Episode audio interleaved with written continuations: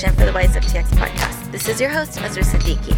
As a reminder, Wise Up T X is my platform to inform the South Asian community about Texas and national politics.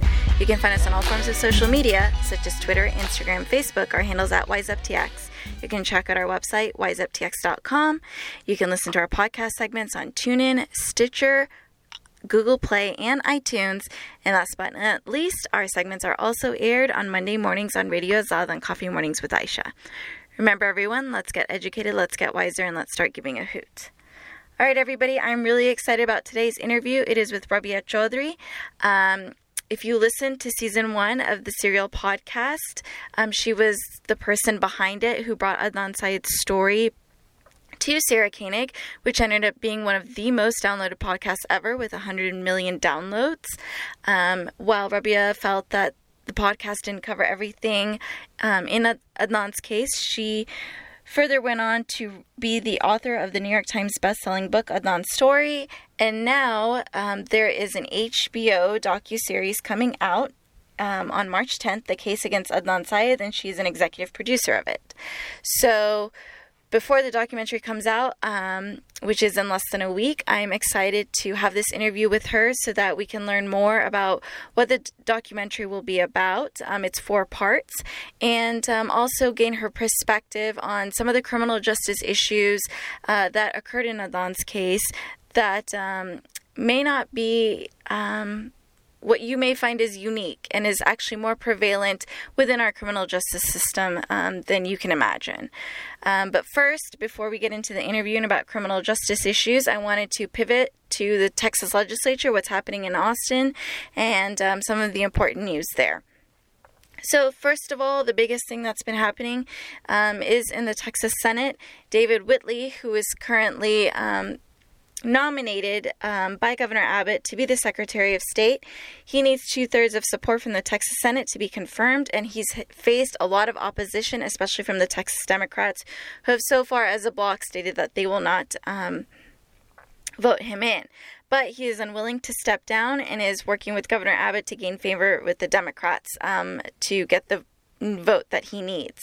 Now, you may be wondering, why is there opposition? Well, about a month ago, um, his office, um, while he was um, as Secretary of State, because he was um, appointed by Governor Abbott until he gets the vote, um, flagged one hundred thousand registered voters as non-citizens. But when um, it was reviewed, the claim kind of fell apart because it seemed that there were many that were citizens or were naturalized citizens. So many voter right groups uh, were very much opposed to this and um, really have worked hard to try and block his um, confirmation.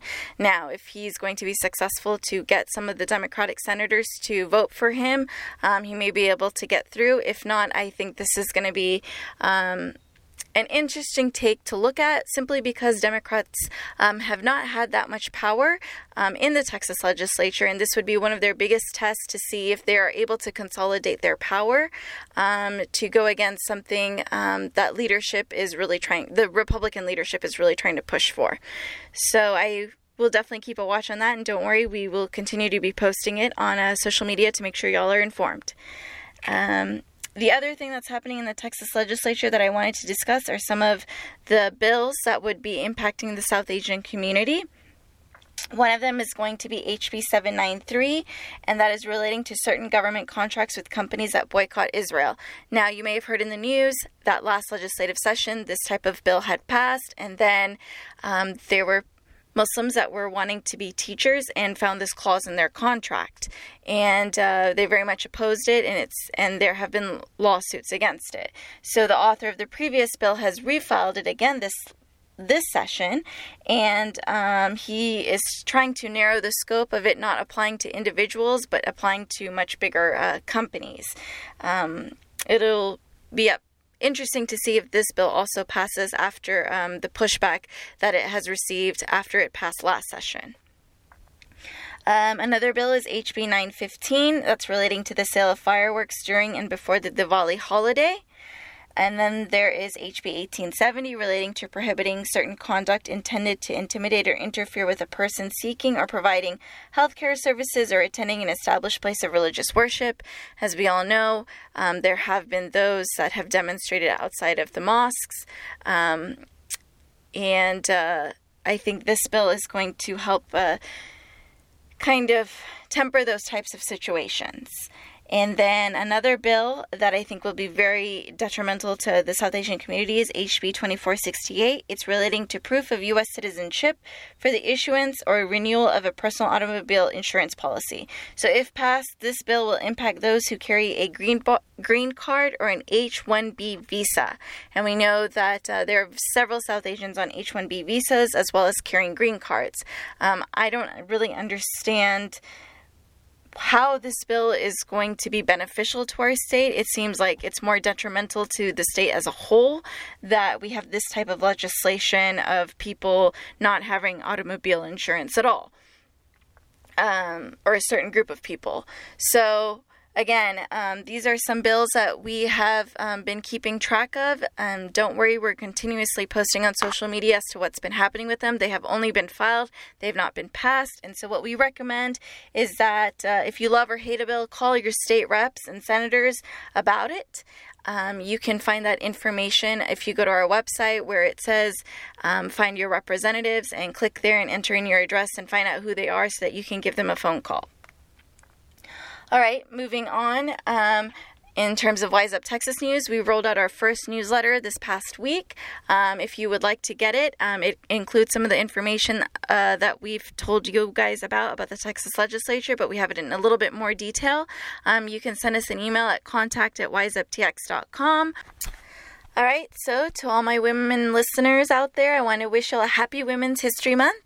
Um, every year in March, um, this month is highlighting the contributions of women in society. And so this month at Wise Up Texas, we will have um, podcast interviews from women fighting for various social justice causes and even those that are running for office. And so today we have Rabia Chaudry, who is an attorney and law partner at the Chaudhry and Unward Immigration Law Firm based in Northern Virginia, where she supervises asylum cases and immigration appeals.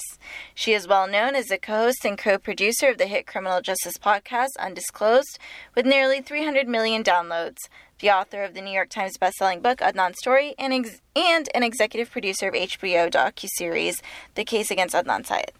She is a Vanguard board member of the Aspen Institute, fellow of the Truman National Security Project, a fellow of the Shalom Hartman Institute, and on the board of the Muslim Jewish Advis- Advisory Council. She is a frequent wa- writer and public speaker on issues of criminal justice, national security, civil rights, and faith. All right, folks, let's now listen to what Rabia Chaudry has to say.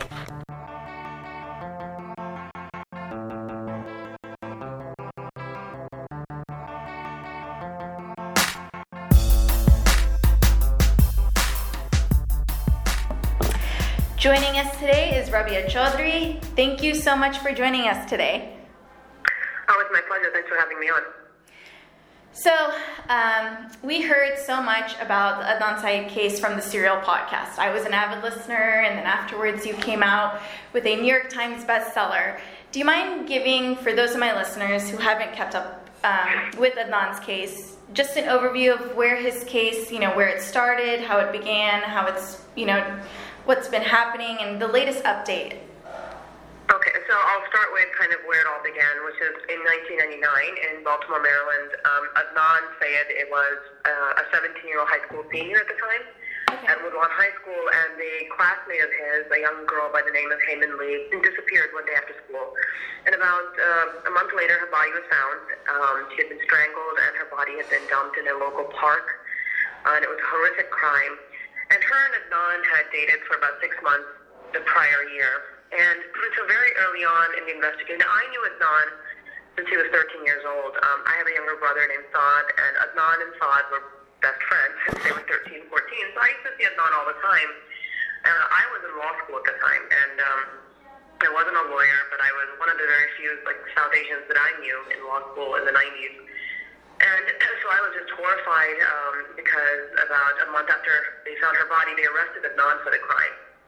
Okay. And the theory of the theory of the crime was that she broke up with him, and he was the angry Muslim man who had to honor kill his partner. Um, now, she had a current boyfriend at the time. They did not investigate him. There were lots of leads they didn't look at. Adnan had a completely clear record, you know, great kid. Everybody in the community loved him. He was very gentle, very sweet boy. Um, he had never been in trouble and just, you know, honor roll student and all those things. Wanted to go to medical school, and it destroyed his life. He was convicted. Um, they brought up his, his Pakistani background. He was born and raised in America, but they brought uh-huh. up his Pakistani background and his religion three hundred, t- three hundred times at the trial. And uh, this was before nine eleven, so people think there was no, you know, Islamophobia before them, but there was. Yeah. And he was convicted. He was convicted, and he was sentenced to life plus thirty years as a juvenile, which is also now the Supreme Court says is un- unconstitutional.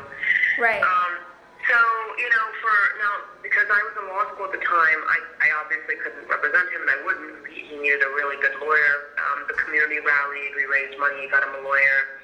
Um, for lots of reasons, the lawyer failed him. Um, she was very sick, and about a year later, she died, and she even was disbarred.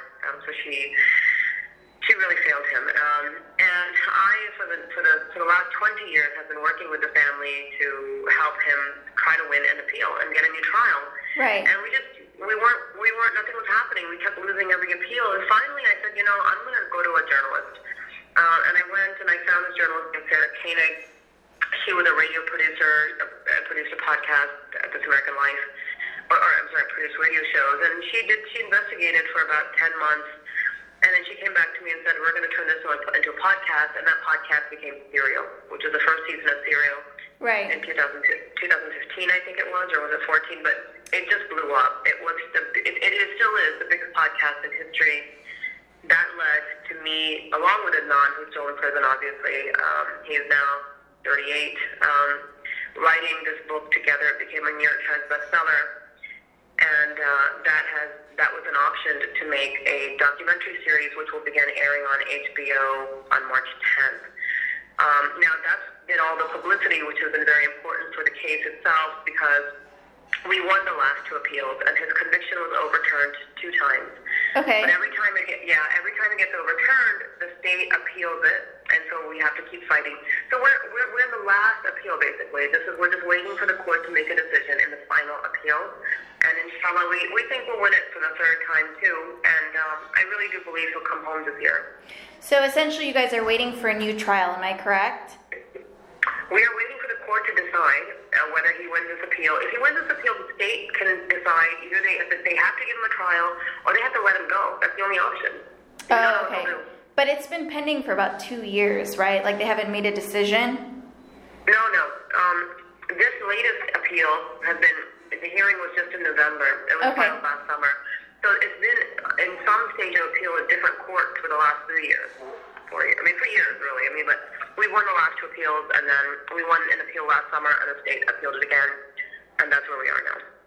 Oh, wow. So, you know, I'm going to uh, talk about, you know, the book that you had written, and you stated that Adnan's trial really impacted you, and, you know, I think our community doesn't really talk about criminal justice reform that much as a, a policy that we really care about, right? I don't think we see it as something that really impacts our community. Um, but I still think we should care about it just as a whole, as a humanistic situation, because I do think our criminal justice system is broken. There's so many issues. But, you know, I want to ask you, when you say that Adnan's case in particular impacted you, like, do you think the injustices he faced is an isolated incident, or do you think these cases are prevailing in other cases? So in other words, do you think there's an overall failure in the criminal justice system today? Yeah, Adnan's case um, is not uncommon. Uh, you know, across the board, the reason there's an, uh, there has always been a need for criminal justice reform is because of the racial dynamics in this country. You know, what, we, what was slavery became Jim Crow, became the criminal justice system and the school-to-prison pipeline. When you look at sentencing issues, when you look at incarceration rates, they are so much higher. I mean, there are communities that are criminalized, communities of color that are criminalized for behaviors that white communities are not criminalized for. I'll give you an example. You go to downtown Baltimore, like in, in, where I live in the suburbs, you know, I'm surrounded by people who are mostly affluent. I can hang out outside. I can hang out all day. I can't do that downtown in a poor-colored community because it's called loitering and I'll get arrested for it. So when you criminalize the behavior of certain communities, what you do is you put them behind bars, right? You make sure they cannot make bail. You destroy their families. They lose their jobs. They lose their houses. This is a systemic issue. The, what Adnan faced Um, also, it's very, very typical of wrongful conviction cases. And wrongful right. conviction cases, there are hundreds and thousands of people, maybe more, in our prisons that don't belong there because they were wrongfully convicted. And his case is so, so typical. It has all the hallmarks of a wrongful conviction. So it's not an isolated incident. It was a big shock to our community because Muslims like, we don't do this. The truth is that, just like for years, when I practiced immigration law, and for years, I would try to get Muslim community involved in immigration reform, and they're like, well, that's not our problem. That's like the Latino problem. Right. So, are you crazy? Are you crazy? And, and you know what? This administration has shown us how it's our problem. Uh, it's always been our problem. And so is criminal justice, because if you look at even post nine eleven terrorism cases, same thing. Same thing. The bias is held against communities of color. It's our problem. Right. And, um... You know, and then you further stated in your book that, you know, Islamophobia played a huge role in the prosecution's case, and, and you stated this a little bit earlier. Um, so do you mind giving us a, a few examples of how, you know, how the prosecu- prosecution used his religion and his ethnic background against him? And do you feel other cultural t- traditions have a negative impact on the majority of criminal cases? Yeah, I mean, I'll give you a couple examples. At Adnan's bail hearing, um, again, he's seventeen years old, has no criminal history. The entire community, you know, backed him. And what happened was, at the bail hearing, there were like hundreds of people from the community there, businessmen, doctors, imams, and twelve people put up their house for collateral. twelve people. That never happens. Like, yeah. in most cases, in most cases for a bail hearing, nobody shows up. And so many people were backing him and vouching for him. But you know what the prosecutor said? The prosecutor said, that the reason this guy is a flight risk is because this whole community backs him, because in their community, in their religion, this is not something that is like that is seen as a bad thing. Like killing, uh, killing your female partner, domestic violence, or honor killings. Like this is like part of their culture. She actually said that there is a pattern of Pakistani males in America who kill their partners and flee, and then we cannot extradite them. She actually said that in court. Wow. I mean, so blatantly racist, right? So, so racist. And, you know, we were like, well, here's his passport. He, he, was, he had been to Pakistan once when he was ten, and the community was shocked because, like I said, upstanding citizens putting up their houses, and what she's saying is that this whole community is complicit. This whole community. And the police's theory of the case was not only that Adnan killed her, but that people and there were people in the community who knew it and helped cover it up. Wow. It's so crazy to think that, I mean, and we still see it current day, like you see all these like articles coming out of just how blatantly racist people are. Like the yeah. stuff that they can say, especially at the fact that this can happen like in court, in public, you know, like a lot of stuff you hear is right. kind of like behind the scenes, but this is right. something that's being... being argued like in front yeah. of hundreds of people that were there, right? Yeah. The and it's on the record. Had, there's a twelve-page memo that the prosecution had in their file that was written by a cultural consultant. It was a woman who makes it, who has made it her life's work. You know, one of those cottage industry Islamophobes to like write about Muslims and Muslim culture. So they had a twelve-page memo that she wrote for the case where she said, basically, like, you know, Islam is a religion of violence against women. That one time Adnan gave his ex-girlfriend a scarf as a gift, and she's like, when a, when a Muslim man gives a woman a scarf, it means he owns her. What? It was uh, egregious, exactly. And that's what I said when I read it. I was like, what? What are you saying? And, and this was, was this handed to the jury? Uh, this was not handed to the jury, but it was, the prosecution had it and they built a case on it. This was part of the actual case file. This is part of official records. Wow. So, I mean, as egregious as this is, what, I mean, how do you think the justice system can overcome hurdles like this? Obviously, this type of stuff happens to other communities of color. Like, I'm sure it happens to African American community, the, his, the Latino community. Like, I mean, what is it that can be done about this? Well, look, I mean, you know, the remedy for these issues is, is often also going to be found in court, just like with the Muslim ban. You have to litigate against it. You know, the, the, one of the best things that could have been done in this case, and it wasn't done, unfortunately, was to raise constitutional challenges. It, it is unconstitutional to hold somebody's religion against them. Right. Um, and so raising constitutional challenges, because then that sets precedent to make sure courts don't do it again. But another very important thing to do is to get some good training. Um, you know, I, I have done training for lawyers and, and, and bar associations on bias in the legal system and the criminal system, and how at every step of the way, whether it's a prosecutor who decides, I'm going to charge this person with this many counts, I'm going to ask for this sentence, like just show them the statistics and ask, how do you account for this? How do you account for a white man going to prison for half the time that a black man's going to prison for the same crime? Like, you know, like really hold your these people accountable um, and, and and keep the data going. Data is important, but training is important. I mean, the thing is, the, the, the upside of systemic problems is that you can then have systemic fixes. Right. So what can we as like the D C community do about this whole criminal justice system? Like, we know that there's injustices happening. Um, is there anything that we can do as a community to ensure that these types of injustices don't keep occurring? You know, first of all, I think it's imperative for the community to think about these issues as a real serious issue, whether or not you know a Muslim in prison. And by the way, in any given state, nearly twenty-five percent of the prison population identifies themselves as Muslim, because many, many black uh, men who are incarcerated will convert in prison. There are huge Muslim populations inside the state prison system, number one. Number two, think about it from an Islamic perspective. How many times, like we know from our Muslim tradition, in the Quran does it talk about prisoners and, you know, how you treat prisoners and freeing prisoners, all that stuff. Like, take it as seriously as we do, you know, like feeding the homeless and, and building habitats for humanity and healthcare and all these other issues we're now getting into. Uh, to, and support the work of the professionals who've been doing it. We don't need to recreate the wheel. There are people who've been doing this work for decades. Uh-huh. Support them. Support them. Vote in the right people in office. The most powerful person in the system is the district attorney. And um, in many jurisdictions, the same person will have held that position forever. They keep running, and nobody's running against them. You know, get the right people in that position. It makes all the difference. You just have to, you just have to find out who's doing the work locally and support them. Yeah, so uh, I want to kind of hone in. You're talking about district attorneys. Um, do you mind giving just a quick overview of how much power they hold in terms of these okay. types of cases? Yeah, they, they hold all the power. You want criminal justice reform? Forget top-down, forget legislation, forget anything. Get the right person in power.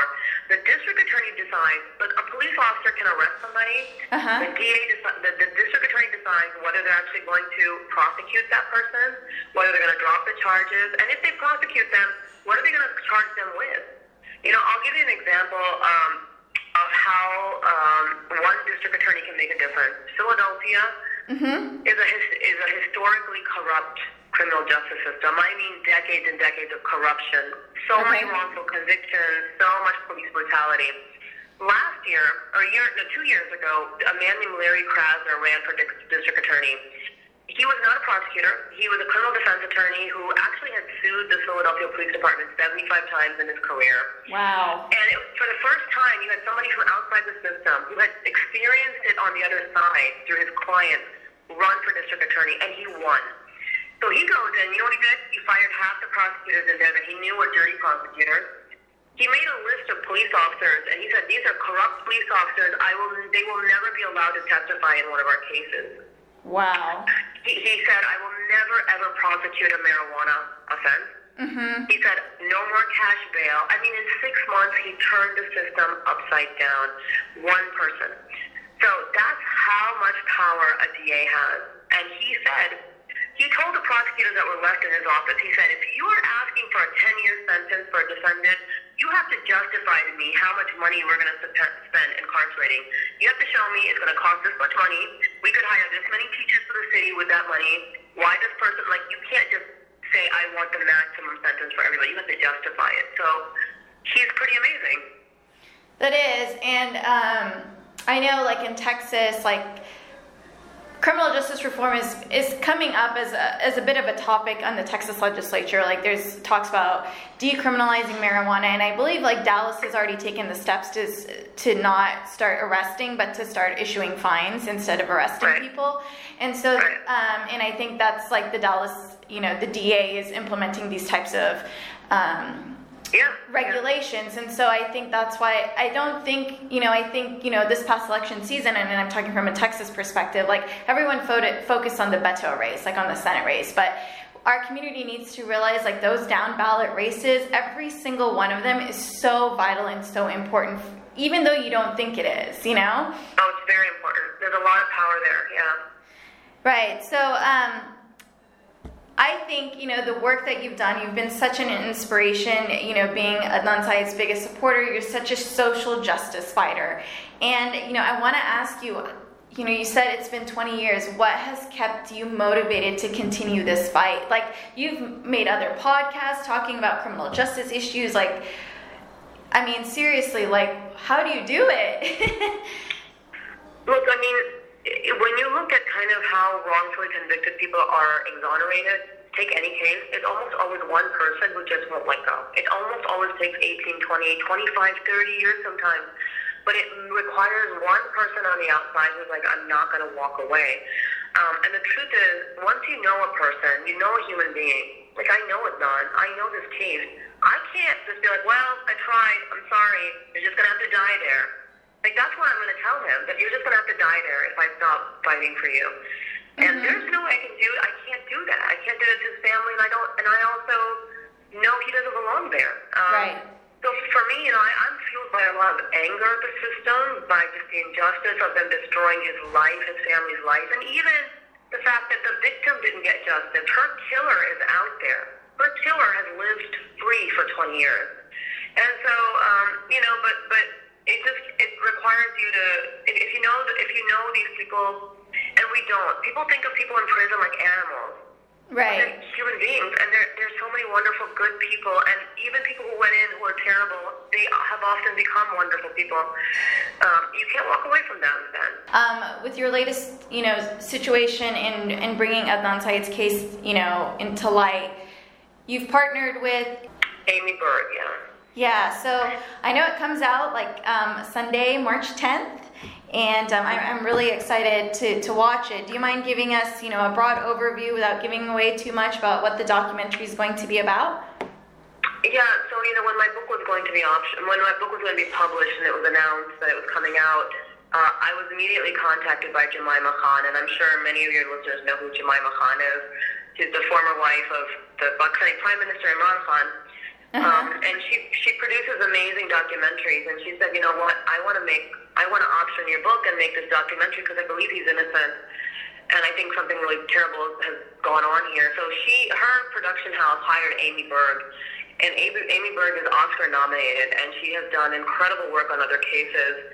Um, so for the last three and a half years, I've been working with Amy and her team, you know, just helping to the extent that I can, but they did the work independently. I didn't interfere. Um, to investigate the case, to interview witnesses who haven't spoken before, to really figure out what the truth is and whether or not he belongs in prison. Um, so it's a four-part series. It okay. will air every Sunday night on H B O um, at nine p.m. And um, it starts March tenth. And uh, I think it's going to be the final, this is the final blow to the state's case to prove his innocence.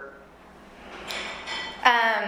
I'm so excited for it. Um, I think, do you think that what the documentary shows is going to go beyond, you know, the evidence that was presented in the Serial podcast and, and, and you know, even your book went into more detail as well? Yeah. There's very, I mean, to be honest, Serial was a great story, but there were no lawyers involved. There's, there's very little evidence presented in Serial. All okay. they do is examine what the states that happened. My book and our, my podcast, Undisclosed, looks at a lot of evidence, but what Amy and her team did was go well, well beyond it, well beyond it. So uh, there's stuff in there that I, I even, the first time I saw, I didn't know, I didn't know about, there was new evidence that I didn't know existed. So oh, really? It, yeah, it totally, and I have, I've seen the first three episodes when they were done. Um, again, I wasn't involved in producing them. She was very unbiased. She had her own investigative team.